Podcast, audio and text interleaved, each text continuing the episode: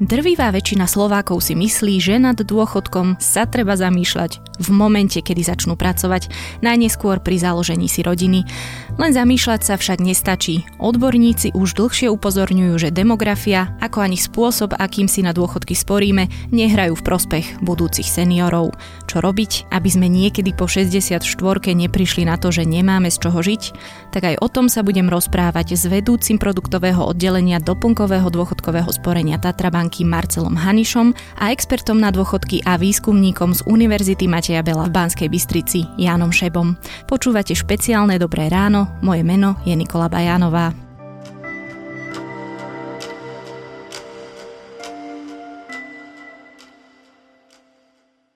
Pani, ak by ste mali jedným slovom zhodnotiť dôchodkové výhliadky povedzme súčasných triciatníkov. Čo by ste povedali? Aké slovo by to bolo? Prípadne, ak by vám nestačilo slovo, tak vám dovolím aj slovné spojenie. Pán Haniš? No, že sa ich vyhliadky zhoršia. Pán Šebo? Neisté a zahmlené. Znie to veľmi negatívne a my si určite aj vysvetlíme, prečo to tak je.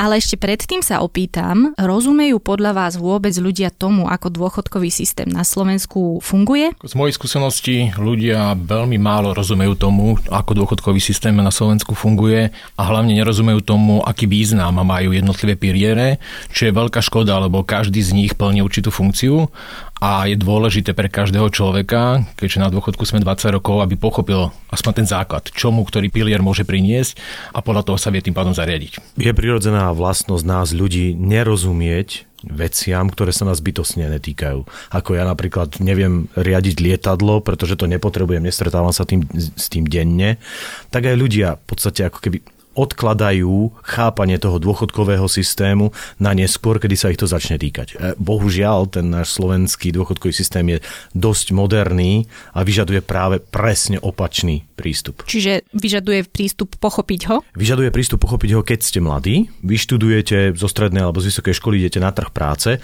vtedy by ste si mali dať nejaký ten mesiac fakt na to, že si na to sadnete, nastavíte si to poriadne a začnete pracovať. To je náš systém. On je úplne iný, aký bol pred, povedzme, že 20 rokmi, kedy ten dôchodkový systém v podstate vyžadoval, aby ste sa mu začali venovať nejakých pár rokov pred dôchodkom, kedy ste si začali obehávať späť svojich zamestnávateľov a hľadať papiere, aby ste si to dali dokopy. Čo podľa vás hrozí, ak by sa situácia nezmenila? A teraz myslím situácia v tom, či mladí ľudia rozumejú tomu, ako dôchodkový systém funguje. To má niekoľko rovín. Z pohľadu celej spoločnosti potrebujeme, aby dôchodkový systém bol dlhodobo udržateľný. Tá dlhodobá udržateľnosť znamená jednu jedinú vec, veľmi jednoduchú.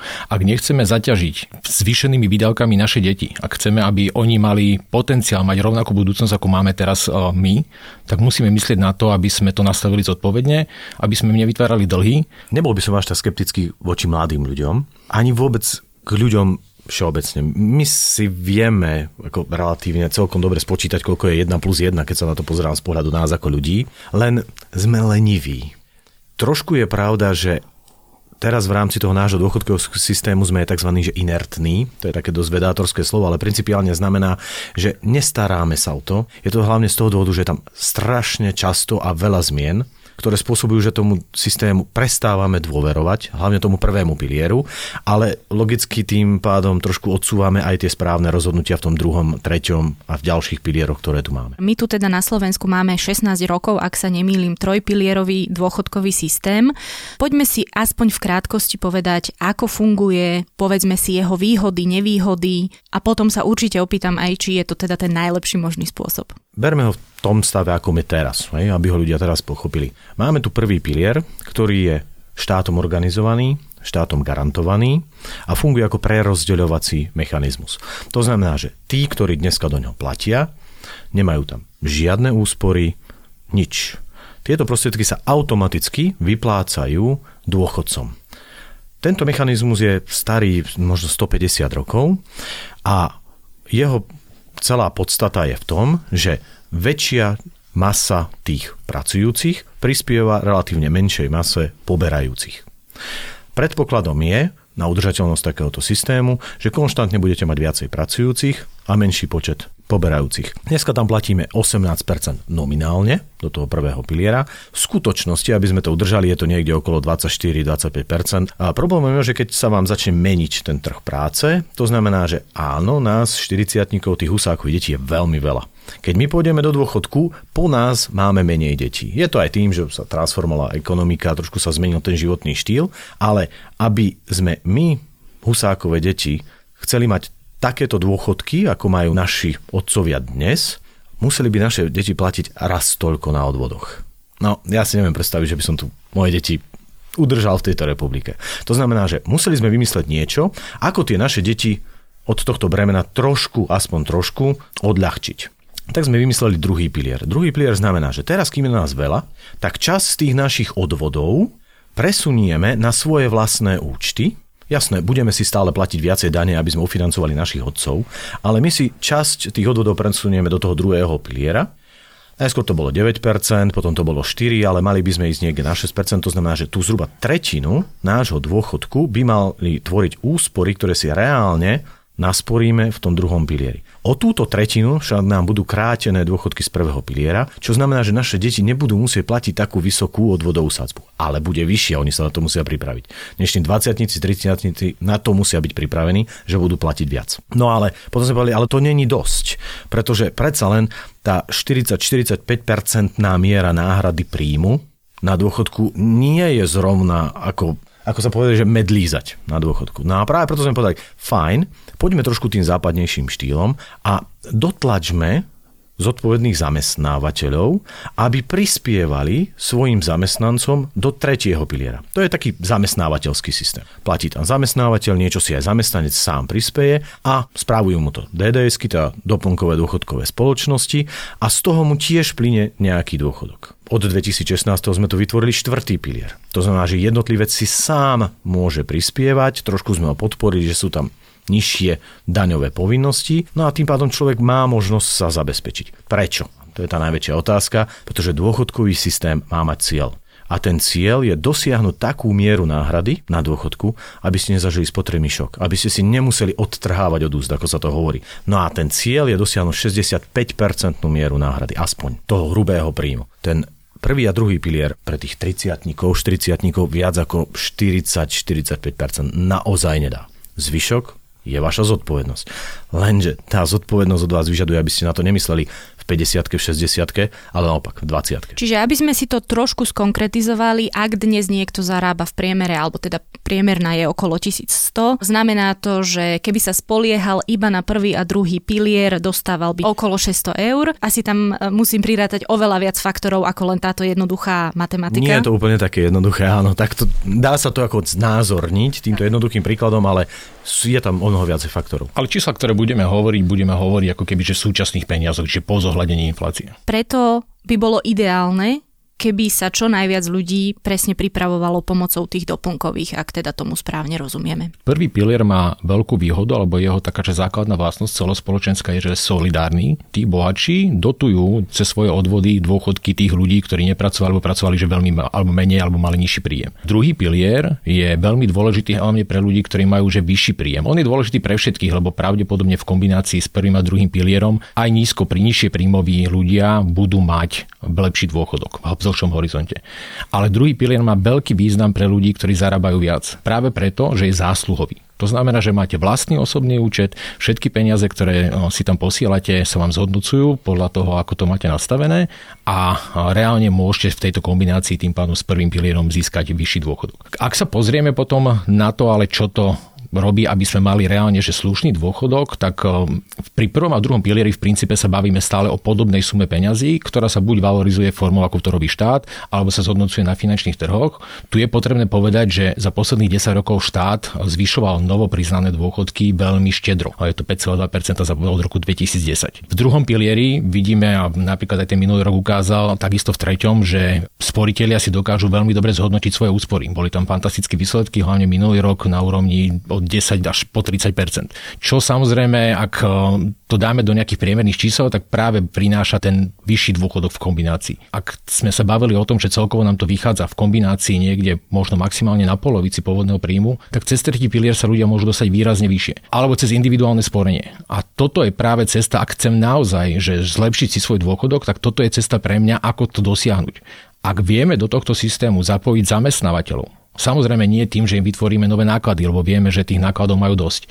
Ale ak zodpovedných zamestnávateľov adekvátne zvýhodníme, či už cez dane, odvody, tak je tu predpoklad, že tým, že sa oni budú podielať na tom bremene, na tej záťaži, ktorá v dôchodkovom systéme vzniká, tak um, cez ich príspevky si ľudia môžu nasporiť výrazne viac. A potom sa môžeme baviť už aj o náhradách na úrovni 60 a možno až 70% Ten systém je tak, ako je nastavený, dobre nastavený, alebo existuje možno niečo lepšie, alebo by stačilo, keby ľudia vlastne tento systém využívali naplno. Ono sa hovorí, že e, dôchodkový systém je tzv. že matter of design. To znamená, že 90% toho, čo z neho naozaj dostanete, je závislo od toho, ako ho nadizajnujete. To je fakt, je to preukázané, spustu štúdií na to. A on nadizajnovaný je momentálne dobre. Myslím, druhý pilier, ak sa o ňom bavíme.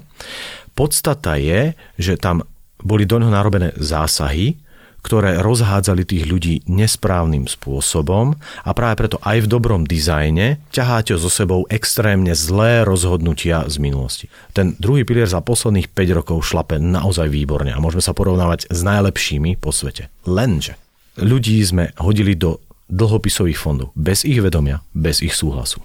A tým pádom v podstate sme ich vystavili dlhodobému riziku nízkych dôchodkov z druhého piliera. Čiže čísla, ktoré prakticky vidíme, nám ukazujú jednu dôležitú vec a jednu vec, ktorú by si ľudia mali odniesť a to je to, že pri sporení v rámci druhého, tretieho piliera a dôchodkovom sporení, ktoré má dlhší horizont ako 10 rokov, proste nie je naozaj výhodné, ak tam nemáte dynamický fond. Proste je potrebné mať dynamický fond a kto si na túto vec nedá pozor, tak to môže mať vážne dôsledky na jeho budúci dôchodok. No a vy ste na začiatku hneď povedali, že tie vyhliadky sú neisté, alebo teda, že sa zhoršia a už spomíname aj také konkrétnejšie návrhy, čo sa s tým dá robiť. Tak e, ostaneme pri tých 30 30-40 rokov má povedzme náš poslucháč, zistí, že jeho výhliadky sú teda veľmi zlé, čo sa s tým dá robiť? Tí, čo dneska sú na dôchodku, a majú nejaké, nejakú výšku dôchodku, nejaké miery náhrady, sú úplne iná generácia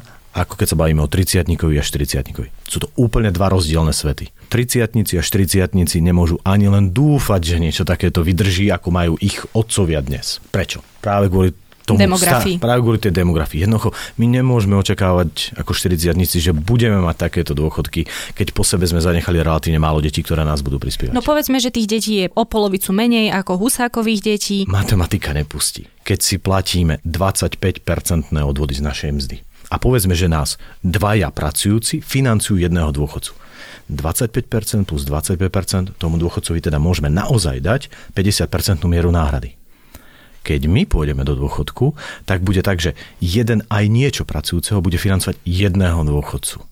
A my stále budeme tým našim deťom povieme, no tak aj my sme platili 25%, aj vy platíte 25%, je to fér. Nie? Nechceme na nich prenášať to zvýšené daňové bremeno, tak keď jeden aj dačo človeka dá 25%, nech 30% dokopy dajú, akú môžeme očakávať mieru náhrady? No 30%. 30%. Pozor, keď sa pozeráme na udržateľné dôchodkové systémy, ktoré sú nám vzorom, oni to tak urobili, že naozaj tým ľuďom povedia, tak 30% môžete očakávať z prvého piliera. Nie 50 ako dnes, alebo aj viacej pre nižšie príjmové skupiny. To je presne tá vec. Preto tie veľké inštitúcie, kde spústu výskumníkov pracuje a skúmajú, ako robiť takéto veľké, ťažké reformy, ktoré zasahujú viacej generácií, tak hovoria, mali by byť stabilné. A tú stabilitu dosiahnete tým, že povedzte ľuďom pravdu, čo ich čaká, ale to nestačí pripomôžte im vybudovať kapitalizačný systém a naučte ich si sporiť a pomôžte im vybudovať kapitál. Keď sa to stane, potom môžete znížiť dôchodky. My sme jedna z mála krajín v tomto regióne, ktorá stále drží, stále drží tento trend. Pomôžte ľuďom vybudovať si cez druhý pilier, cez tretí pilier kapitál, aby sme potom nemuseli zaťažovať naše deti a vyháňať z tejto republiky. Pravdepodobne tomu poklesu dôchodku zo štátneho piliera prvého tak či tak dôjde. Ide len o to, či sa na to pripravíme.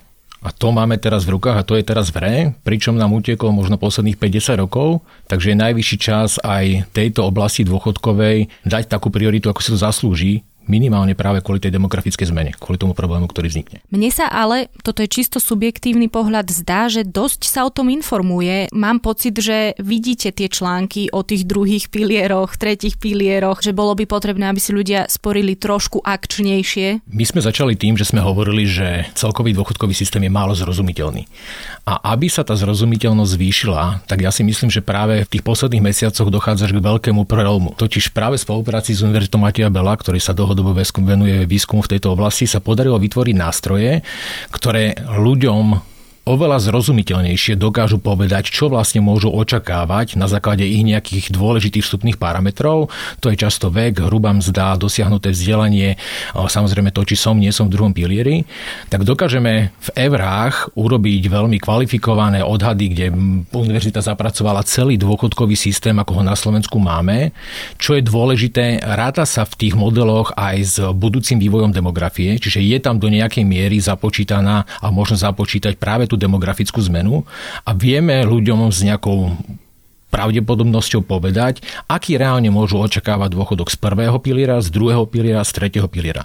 Na to teraz máme nové dôchodkové kalkulačky. Um, univerzita pripravila projekt oranžovej obálky, kde každý človek veľmi jednoducho vie získať takúto informáciu. A toto je pre mňa prelomová vec, lebo keď mám informácie o tom, čo môžem očakávať, ak my hovoríme o tom, že pre 30 to bude asi že zlá správa, ak teraz totiž z prvého piliera ľudia dostávajú mieru náhrady na 56-57%, tak hovoríme o tom, že u 30 to bude možno, možno 43%, možno 40%. Ak sa bavíme o ľuďoch, ktorí zarábajú viac, bude to pod 40%. A s týmito informáciami sa proste máme možno zariadiť. Preto pre mňa práve rozšírenie tejto informácie o tom, aké dôchodky ľudia môžu očakávať z jednotlivých pilierov, je kľúčové pre túto spoločnosť. A ja si myslím, že zase ľudia sú už potom zodpovední.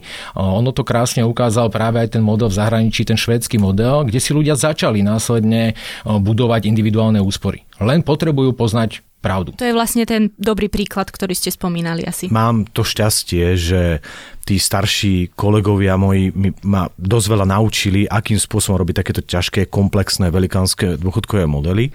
A to šťastie sa znásobilo s tým, že mám relatívne mladý tým aj doktorandov, aj študentov, ktorí povedali, nenechajte to ležať v šuflíku, vyťahnite to von, my to nejakým spôsobom ako upravíme tak, aby sme ľuďom poskytli informáciu, ktorá je najdôležitejšia čo môžem pri dnes nastavenom sporení a tom, ako, koľko zarábam, koľko mám rokov a tak ďalej, čo môžem, akú výšku dôchodku môžem očakávať.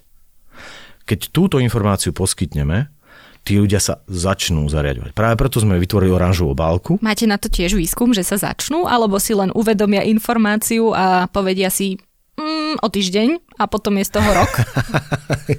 to je pravda, tá inertnosť tam funguje, ale pozrite sa, nemôžeme nikoho donútiť ale minimálne chceme poskytnúť nejakú službu cez ten aplikovaný výskum a práve preto sme tú oranžovú obálku aj, aj vďaka mojim kolegom vlastne dali do života. Teda to je tá oranžová obálka a vy ste spomínali tú dôchodkovú kalkulačku. Asi bude najjednoduchšie, aby sme si vlastne ako keby namodelovali nejakú situáciu. Ja ju mám teraz v mobile otvorenú. Vy mi môžete poradiť, mám tam dať 30-ročného, 35-ročného. Dáme si 30-ročného klienta, sporiteľa, sporiteľku, ktorý má priemernú zdu 1100 eur a vyskočí vám základné čísla, základné miery náhrady. Dajme tomu, že má nejaké stredoškolské vzdelanie a kalkulačka vypočíta, akú mieru náhrady v eurách môže očakávať pri takomto jeho nastavení. Takže mám 30-ročného človeka, stredoškolské s maturitou, mesačný hrubý príjem 1100 eur a ak si sporí v druhom pilieri, v ktorom roku dám? Že začal v roku 2019? Dajme alebo... tomu.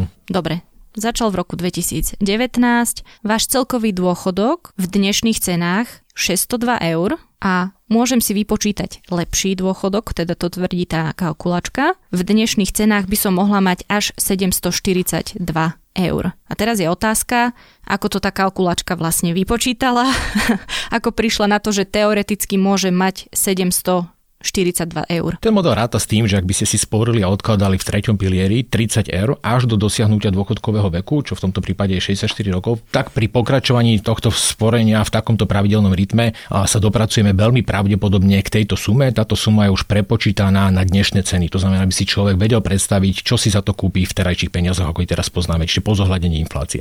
Oranžová obálka ide ešte ďalej. Vy si tam môžete reálne natiahnuť svoj výpis. To znamená, že aj svoju históriu tá výrazne spresní tie odhady, pretože predsa len do toho modelu oranžovej obálky sme zapracovali aj také veci ako náhradné doby, predpokladáme tam nejaké rodičovské a takéto veci, ktoré nie úplne v takej kalkulačke dokážete zohľadniť, pretože pracujete len s pár stupmi. Čiže je to jednoducho individuálnejšie, že už sa pozera akoby na tak. konkrétneho človeka. Toto je zase veľmi dobré, aby som si aspoň pre predstavu namodelovala, Presne, že čo ma asi čaká. Na rýchlu predstavu áno, ale už potom, keď chcete robiť zodpovednejšie rozhodnutia, tak napríklad aj v oranžovej obálke umožňujeme, že skúsite si namodelovať, že presun prostriedkov do agresívnejšieho fondu. Lebo veľa sporiteľov je stále v tom dlhopisovom a tu si môžete bezstresne, bezbolestne vyskúšať, čo by to spôsobilo s vašim dôchodkom v druhom pilieri, ak si ich presuniete do indexových fondov. Čo sa stalo? Tí naši užívateľia v podstate na 4 kliky, na 4 nastavenia si našli nejakú tú optimálnu hranicu. Lebo im poviete, no skúste, že máte všetko v dlhopise, skúste si to dať do indexového fondu alebo do nejakého akciového. A oni vidia, že ako sa im rozletí ten scenár, Ježiš Maria, ja môžem očakávať, že mi to vyletí hore, ale aj padne dole. A oni jednoducho na 4 nastavenia si nájdu nejaké to optimum, ktoré im vyhovuje, že sú schopní to znášať. To isté majú možnosť do tretieho piliera. Nahrať si výpis a vidieť, čo to spraví. Môžete sa potom hrať s ďalšou možnosťou možnosťou, čo ak si tam pridám 10 eur teraz, mám 30 rokov, čo to spraví s mojím dôchodkom. Jednoducho učí vás nejakým spôsobom nielen chápať ten dôchodkový systém, ale aj uvedomiť si, čo vlastne chcem na tom dôchodku. A to je dosť podstatná vec. Tieto obidva, nazvem ich produkty, sú na webe ľudia sa vedia vlastne nimi preklikať. Povedzme si predtým ešte jednu dôležitú vec, kto všetko si vlastne môže vôbec sporiť v druhom a treťom pilieri. V druhom pilieri to máme nastavené takým spôsobom, že môže ktokoľvek, kto sa stane tzv. prvopoistencom, to znamená, že začne platiť poistné do sociálnej poisťovne, najneskôr však do 35. roku veku. V treťom pilieri ktokoľvek, Ideálne sa odporúča, ak vám tam prispieva aj zamestnávateľ. Ja tu ale doplním, že pre mňa ten dôchodkový problém má prakticky, že každý Slovák, každý Slovák musí myslieť na to, aby Slovak Slovenka, aby si zabezpečili ten lepší príjem, lepší dôchodok a určite by som že nezužoval túto agendu len na príspevok zamestnávateľa. Tretí pilier v momentálne v súčasnosti si ďaleko, že väčšia polovica ľudí, napríklad, ktorí si u nás teraz otvárajú dôchodkové sporenie, sú samosporiteľia. Lebo proste oni majú rovnaký demografický problém, oni majú, budú mať rovnaký výpadok príjmu. Ak mám príspevok zamestnávateľa, mám len jednu veľkú výhodu. Tie úspory mi rastú dvakrát tak rýchlo. Ale ak som aj, ak, ako bohužiaľ nemám, tak stále si musím sporiť sám a potrebujem myslieť na to, že jedného dňa pravdepodobne príde deň, kedy ak to neurobím a neurobím včas, tak ma to bude bolieť. Z môjho pohľadu je veľmi dôležité, aby sa ľudia zamýšľali nad individuálnym sporením hneď pri nástupe do prvej práce. Totiž čas pri dôchodkovom sporení akomkoľvek individuálnom sporení je veľmi, veľmi dôležitý. Keď sme si robili nejaké prepočty a práve tá, tieto kalkulačky, o ktorých sa tu bavíme, veľmi krásne to ukazujú. Napríklad, ak 30-ročný človek odloží svoje sporenie o 10 rokov, on môže rátať už s polovičným budúcim dôchodkom. Hej, že ten čas zohráva svoju veľkú rolu a odkladanie riešenia tohto problému na neskôr ho proste, že bude bolieť. Samozrejme, ten človek to teoreticky môže vyriešiť aj v 50 ale bude si vedieť potom odkladať, ja neviem, 200 alebo 300 eur mesačne? Asi nie. A vtedy to ten človek skôr zo skúseností, ako to máme, skôr zabalí a už to nerieši a zostáva prakticky v tej dôchodkovej pasci. A to by sa nemalo stať. Možno tak trošku na odľahčenie. E, sem tam dostávam otázky, že ako ísť do dôchodku ako milionár. A, tak hovorím, že ja už asi nie, ty už asi tiež nie. Ale ideále, že dieťaťu pri narodení hneď začať sporiť a zakázať mu to vybrať, keď, keď začne žúrovať na vysokej škole, ale aby v tom pokračoval. Máme vyriešenú celú generáciu detí. Príklad človeka 35 rokov má, zrazu zistil, že aha, ja som 10 rokov nič nerobil, nerobila. Čo teda? A ešte doplním alebo rozšírim tú otázku, ako sa má rozhodovať pri výbere vlastne toho produktu a tej spoločnosti, ktorá sa mu postará o ten lepší dôchodok. Taký človek má ísť na oranžovú obálku, pozrieť si, natiahnuť si tam svoj výpis z prvého piliera keď vidí, aký bude mať asi očakávaný dôchodok, má si vyskúšať, čo by spôsobilo, kebyže vstúpi do tretieho piliera, čo by spôsobilo, kebyže si začne sporiť v treťom pilieri, čo by spôsobilo, keby, keď si tam natiahne svoje investície a jednoducho bude vidieť, ako na tom je. A tá oranžová obálka mu pomôže. Tá všeobecná rada je zistiť, čo môže reálne očakávať pri dnešnom, keď to nehá tak, ako to je. Ono potom z toho prakticky vidia asi to, že by sa mal veľmi zamyslieť nad tým, aby si čo najskôr potom zriadil nejaké produkty, ktoré mu ten problém ho pomôžu riešiť, lebo ten problém tam uvidí veľmi jednoducho. Čo je ešte dôležité je, aby si nechal poradiť a ak si nastaví a zriadi nejaké dôchodkové sporenie, aby si ho nastavil správne. Máme veľký problém na Slovensku ešte v tom, že, že bohužiaľ aj v druhom a treťom pilieri nie každý si sporí správne, v druhom veľa ľudí absolútne nesprávne. To znamená konzervatívne? Veľmi, alebo... veľmi konzervatívne a tam si môžeme povedať, že pre týchto ľudí je veľmi pravdepodobné, že im e, takáto kombinácia neprinesie vôbec vyšší dôchodok. Čiže ten druhý pilier im nebude ako kebyže prospešný. Samozrejme, druhý pilier má ešte aj inú výhodu. Ak tam máte peniaze, tak ich máte na vlastnom, vlastnom účte, osobnom účte a sú predmetom dedenia čo je veľká vec a veľká výhoda pre druhý pilier, platí to aj pre tretí pilier. Ono totiž je to určitá forma vašej ako keby poistky. Ak sa vám niečo stane, môžete uviezť opravnené osoby a ono postupne sa to nezdá, ale v tom druhom pilieri, ak si ho zriadíte v mladom veku, tak vy tam postupne budete mať 5 tisíc, 10 tisíc, 20 tisíc eur.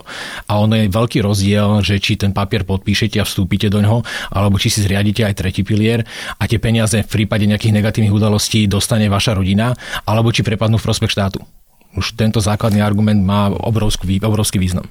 Druhý pilier nebol zriadený preto, aby sme mali výrazne vyššie dôchodky oproti prvému pilieru. To, ono to, to aj zriadený, vidieť v tých kalkulačkách áno, rôznych, že on ono to až tak nenarastie. zriadený preto, aby sme diverzifikovali riziko.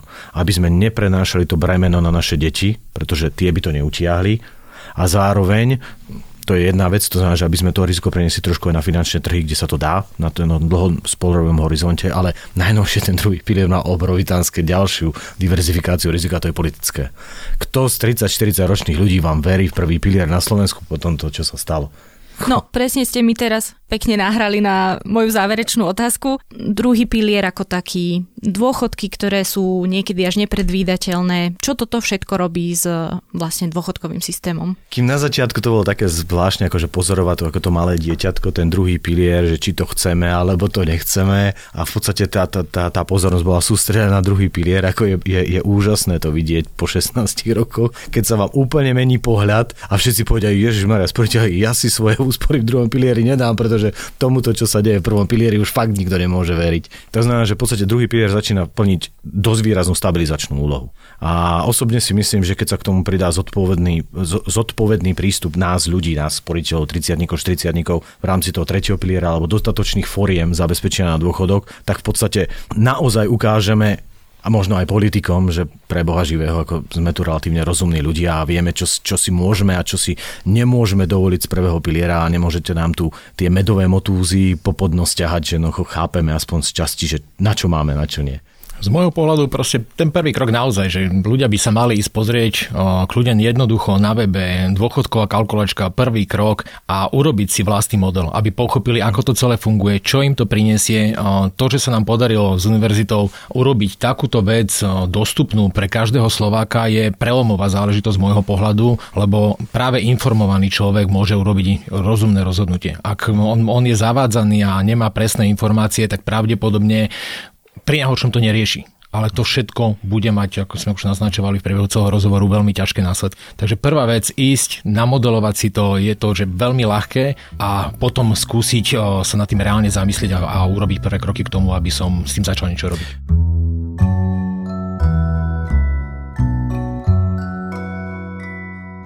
O dôchodkoch, o tom, čo nás čaká v budúcnosti, som sa rozprávala s vedúcim produktového oddelenia doplnkového dôchodkového sporenia Tatrabanky Marcelom Hanišom a expertom na dôchodky z Univerzity Mateja Bela v Banskej Bystrici Jánom Šebom.